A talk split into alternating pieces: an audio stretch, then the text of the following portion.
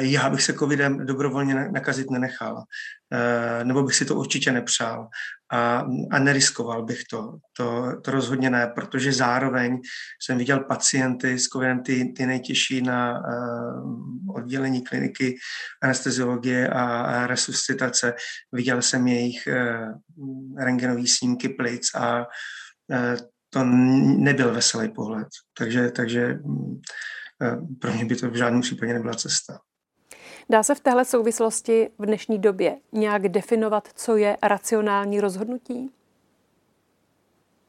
Já nevím, jestli se to vůbec někdy eh, jako nějak definovalo. Já nevím, jestli vůbec v dnešní době tak racionální rozhodnutí, tak je otázka, co to je to rácio, co je, co je, co je rozum. No tak cokoliv projde naší hlavou, tak prochází nějakým způsobem naším rozumem a v tom smyslu je každý rozhodnutí nějaké racionálním, ale eh, pokud, eh, pokud to budeme uvažovat nějakým uším slova smyslu o rozumu oproti emocím, no tak eh, tam je to možná zajímavější, možná, možná trochu komplikovanější, protože myslím si, že se hodně rozhodujeme podle toho, nebo chceme být tam, kde se cítíme v bezpečí. Jo, že to, to je pro nás, pro nás důležité, abychom rozuměli tomu, co se kolem nás děje, měli jsme situaci pod kontrolou. Eh, konec konců eh, tak se běžně pacienti rozhodují, eh, chtějí mít situaci pod kontrolou, chtějí se cítit v bezpečí, vedle toho se chtějí cítit, být přijatý, vyslyšený a podobně. Jo. Takže takhle ano, dnes jsou racionální rozhodnutí mnohdy podbarvená emocemi. Platí, že čím větší tlak je na to, abych nějaké rozhodnutí udělala, tím silnější bude můj odpor a tím více mohu dospět k iracionálním nebo řekněme nevybalancovaně emocionálně podbarveným rozhodnutím? Já si myslím, že každý rozhodnutí je nějak, jak říkáte, podbarvený, eh, podbarvený emocemi a eh, a to myslím, to myslím úplně všech aktérů. Jo, že, by, že by někdy bylo, jako, že by někde padaly chladný, chladnokrevní rozhodnutí, myslíme si, že to takhle je správně a, a děláme to úplně jako s ledovým klidem, tak to si myslím, že se neodehrává ani na jedné straně ty barikády, pokud máme mluvit takhle. Mm-hmm. Jak byste tedy eh, označil ta rozhodnutí, která udělám pouze na základě emoce nebo pocitu a nikoliv tedy na základě minimálně kvalifikovaného odhadu anebo nějakých ověřených informací. Pokud takové rozhodnutí vy byste nenazval racionálním, tak jak byste ho nazval? To, které učiním na základě buď minimálně kvalifikovaného odhadu, anebo tedy ověřených informací. Že tam není jen ta emoce, pocit.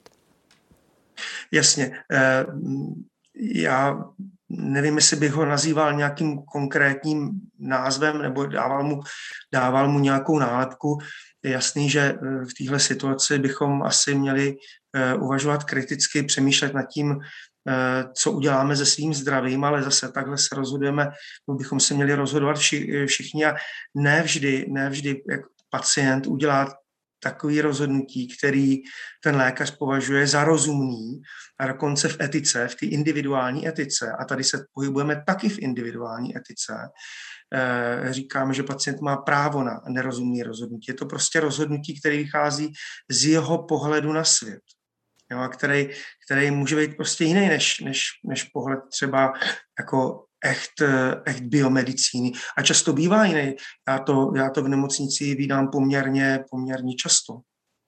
U lidí, kteří odmítají očkování, tak těm tento, toto právo na jejich názor vlastně bývá tím tlakem společnosti upíráno, nebo oni se tak možná cítí. Cítí se podle vás zahnání do kouta kvůli tomu, co jste před chvíli naznačil? Já si myslím, že aspoň tak, jak já nějak rozumím ty komunitě, ale ta fakt na druhou stranu je, že to neúplně sleduju. Jako nesleduju to každý den a nepročítám si jejich weby ani, ani Facebooky a tak, a tak dále. Ale ale myslím si, že, myslím si, že eh, jako, a teď je otázka, jestli je to společenský tlak nebo jestli nějaký jiný, na to, abychom se chovali nějakým způsobem, je teda teď, je teda teď enormní a ten tlak eh, pocituju, prostě taky. Já sám a to si považuji eh, pořád ještě za střízlivýho věce v téhle věci. Na druhou stranu On může mít i v samotném Srbsku problémy. Přiznal totiž, že se po pozitivním testu na koronavirus, tedy svědomím nákazy, zúčastnil rozhovoru pro deník Lekip. A porušení izolace je v zemi trestným činem se sezbou až tři roky vězení. No. Takže nemůže se z hrdiny stát nakonec v vozovkách padouch? Eh, no, já myslím, že spadou z něho nestane, nicméně řešit se to asi bude. Zatím, eh, já jsem teda se přiznám také vyhledávala nějaké informace na, na toto téma, ale zatím se nikde nic neobjevuje, takže si myslím, že eh, bude se k tomu muset nějak vyjádřit, protože samozřejmě veřejnost, veřejnost si to žádá. Jo. To, to samé vlastně proběhlo v Austrálii. Také chtějí pro, pro něj vlastně ty samá pravidla, jako mají obyčejní lidé. Mluví se něco možná o nějakých veřejných, eh, veřejně prospěšných pracech, ale uvidí se. Já, já opravdu teď zatím nejsou k tomu žádné informace, ale myslím si, že se k tomu bude muset také vyjádřit. Uh-huh. A to vyšetřování už běží, jenom není ukončeno, nebo ještě nebylo zahájeno? Nebo uh, nemám tušení, uh-huh. nemám tušení, protože nikde se o tom nemluví, nikde není žádná zmínka. Myslím si, že zatím teda on, já myslím, že dneska přistál nebo no, brzy. v Bělehradě, takže zatím ho jako nechávají odpočinout, ale určitě, určitě se o tom bude také hovořit. Nicméně tedy i v Srbsku padají požadavky na to, aby se celá ta věc vysvětlila? No určitě, určitě. Určitě jsou lidé, kteří chtějí nějaké, budou vyžadovat nějaké vysvětlení. Už v úvodu jsem zmínila některá silná prohlášení a možná nejvíc jich vypustil um, Djokovičův otec Srdian. Mimo jiné vzkázal. Mohou ho dnes uvěznit a zítra spoutat, ale pravda je jako voda, vždy si najde svou cestu. Novak je Spartakem nového světa, který netoleruje nespravedlnost, kolonialismus a pokrytectví. Tohle je specialita v rodině Djokovičových, anebo takový Srbové prostě jsou? Já bych pravdu řekla, já uh, moc tu rodinu nesleduji. Nicméně, uh, když mys, myslím si, že Nova, Novak Djokovic sám velmi dbá na to, na svá prohlášení na veřejnosti. On sám je zdrženlivý vůči takto nějakým nějak, prohlášením. Mm-hmm. A upřímně řečeno, nevím, o zbytku rodiny moc nevím ani Myslím si, že to je i výjimečně, že se takhle i ten vlastně jeho otec vyjádřil k tomu. Myslím si, že to není úplně správné. Myslím si, že by to mohlo spíš Djokovičovi uškodit taková prohlášení. A taková ta přirovnání třeba, jaká proběhla i v Česku, kdy byl přirovnáván z hlediska hodnot do toho, co dělá k Václavu Havlovi, to vám přijde přemrštěné, nebo jak vy se na to díváte, jako někdo, kdo vlastně v té zemi dlouho žije a možná už tu mentalitu trochu do sebe dostal? Já teda nevím, on byl přirovnán k Václavu Havlovi. Ano, v České republice Roman Šmucler tuším říkal, že vlastně ten jeho hodnotový postoj se dá přirovnat i k tomu, jakým způsobem hodnoty prosazoval Václav Havel a podobně. Mm-hmm. No tak je to možné.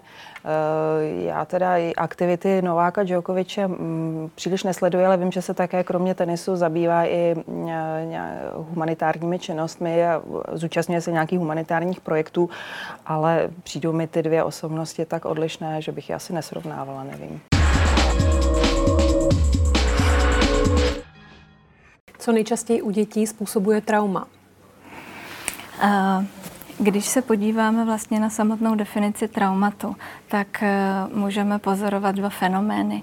Jeden ten, který je popisovaný v těch diagnostických manuálech a je pod názvem posttraumatická stresová porucha, tak nám vždy dává definici toho, co je ohrožující život a integritu a vyvolává obrovský pocit bezmoci.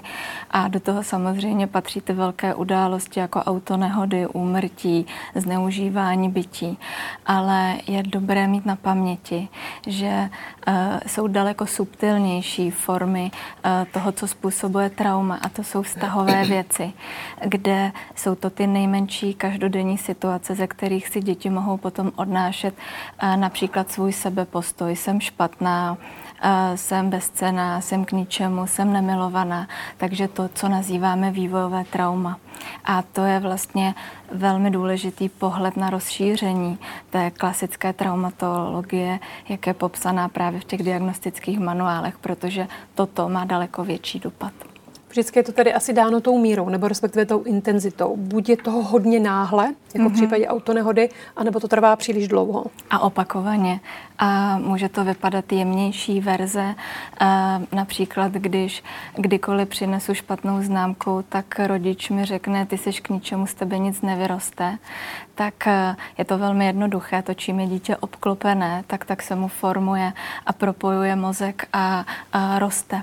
A v tu chvíli, kdy dítě bude vyrůstat v ponižujícím prostředí, tak vyroste samo nehodnotné, kdy bude vyrůstat v kritizujícím, bude samohodnotit.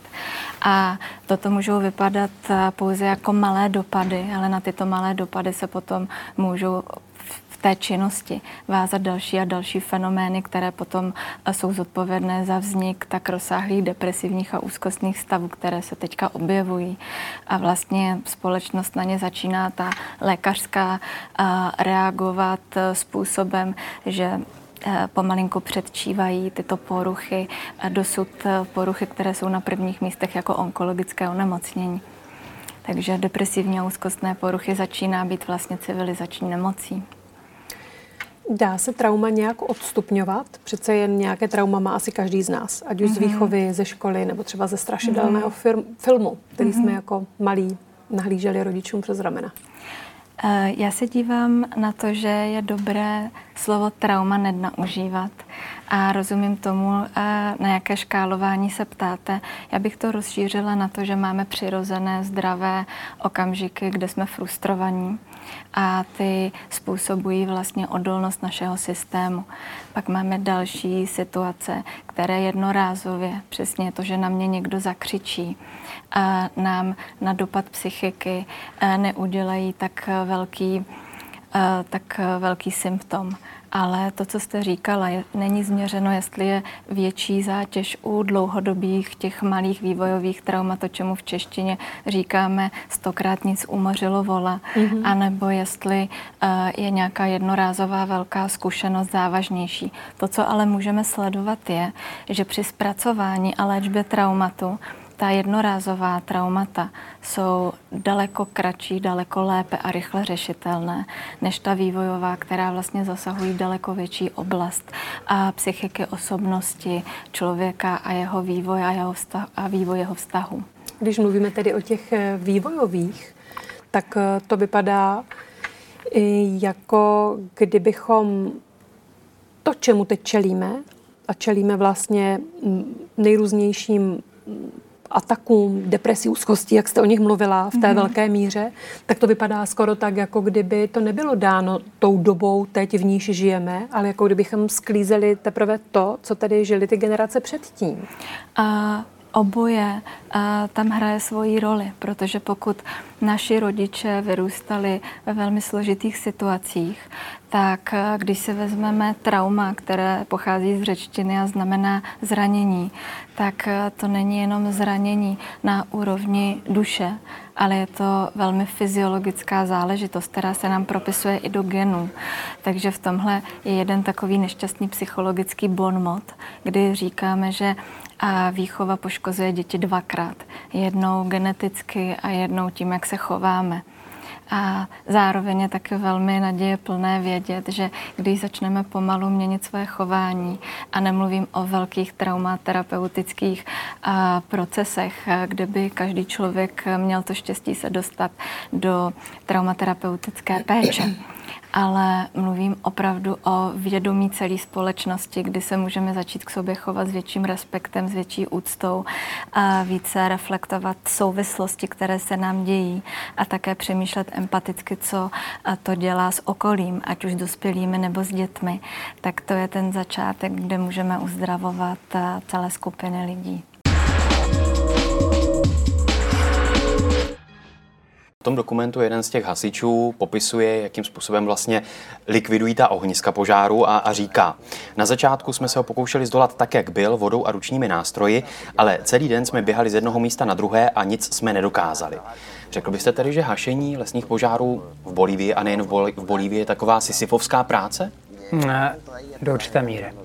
Eh, ta Bolívie, Bolívie je hodně chudá země, omezená svými prostředky. Ti hasiči pracovali s velmi omezenými nástroji taky.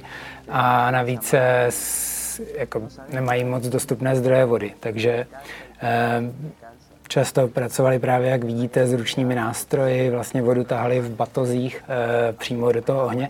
Na druhou stranu musím říct, ono to jako vypadá, že nic nesvedou s těmi ručními stříkačkami, ale jsou opravdu zruční v tom, jak izolovat oheň a Eh, vlastně ho nechat, aby se sám pohltil. Takže kolikrát jako i s touhle jako primitivní výbavou dokázali zastavit poměrně velké a rozsáhlé požáry. My teď právě tady sledujeme ty záběry z toho dokumentu. Mm-hmm. Já mhm. jsem si úplně upřímně řečeno na začátku, nebo předtím, než jsem si ten dokument pustil, myslel, že budeme sledovat opravdu velké hasičské vozy, hašení mm-hmm. požáru nebo nějakou leteckou podporu, prostě skazování těch materiálů z helikoptér nebo z něčeho podobného. A to opravdu tady vypadá na místě tak, že to jsou vlastně takováto lokální řešení a takovéto pumpy a takovéto postři- postřikovače? E, samozřejmě tam probíhá i jakoby podstatně e, vyspělejší nebo organizovanější pomoc. E, byla nasazená armáda, zhazovaly se e, velké jako vaky s vodou na lesy. Já jsem pracoval s menšími oddíly, s dobrovolnickými oddíly, které ale jako nesporně vykonali také velké množství práce. A e, Oni se většinou se soustředili teda na lidská obydlí a na nějaké přírodní rezervace a snažili se zabránit tomu ohni, aby se dostal do těch eh, nejcitlivějších oblastí a často se jim to i podařilo. V tom dokumentu vy jste to naznačili, také představená mm. ta protipožární technika, která se nazývá černá linie, kdy se vlastně oheň potká s požárem, který postupuje a zadusí jej. Je to vlastně pro ně tedy nějaká nejúčinnější součást toho boje? Eh, já nejsem úplně hasič eh, se svým povoláním, takže asi bych se neodvážil říct, že to je nejvíc účinná, nejnasazovaná komplikovanější technika, nicméně uh, určitě funguje a byla tam používána. To vlastně to je jakoby nejlogičtější, uh, co dává smysl, pokud nemáte jako příliš uh, dobré vybavení, tak můžete vlastně tomu ohni sebrat palivo a tím pádem mu zastavíte postup. Dá se vlastně takovýto izolovaný boj s ohněm vyhrát? Uh, myslím si, že se dá zmírnit. Ty následky se dají zmírnit, ale v té Bolívii opravdu uh, vlastně zhořelo neuvěřitelné množství země. Eh, zhořelo tam zhruba tři čtvrtiny České republiky, by se dalo říct. Takže eh, vyhrát asi ne. Dá se, dají se omezit ty následky a zabránit, jak říkám, zabránit tomu ohni, aby zasáhl ty nejcitlivější místa. A ty nejhorší lesní požáry v Bolívii tedy vypukly v roce 2019 nebo po roce 2019, kdy bylo eh, uzákoněno vlastně to vypalování lesa za účelem získání orné půdy, je to tak? Eh, je to tak. Ehm, vypalování místními eh, farmáři probíhalo eh, od jak živa, nebo vždy. Tady to vidíme, a pardon, jenom tady na to grafu, vidíme, vidíme, že tam je opravdu že nárůst v roce 2019. Ano, v, dva, v roce 2019 to bylo uzákoněno vládou tehdejšího prezidenta Evo Moralese. Zároveň tam probíhala kampaň, kdy on vlastně přiděloval často svým přívržencům půdu v těch eh, částech jako pralesních a těmi tedy docházelo k vypalování. Eh, ta vláda si myslím postupovala podobně jako třeba brazilská vláda, to znamená, to vypalování bylo víceméně podporováno. Eh, je dobré si uvědomit, že vlastně to, to území, které se uvolní, tak potom může sloužit například k rozvoji průmyslu, může sloužit jako pastviny a to znamená podporuje ekonomiku.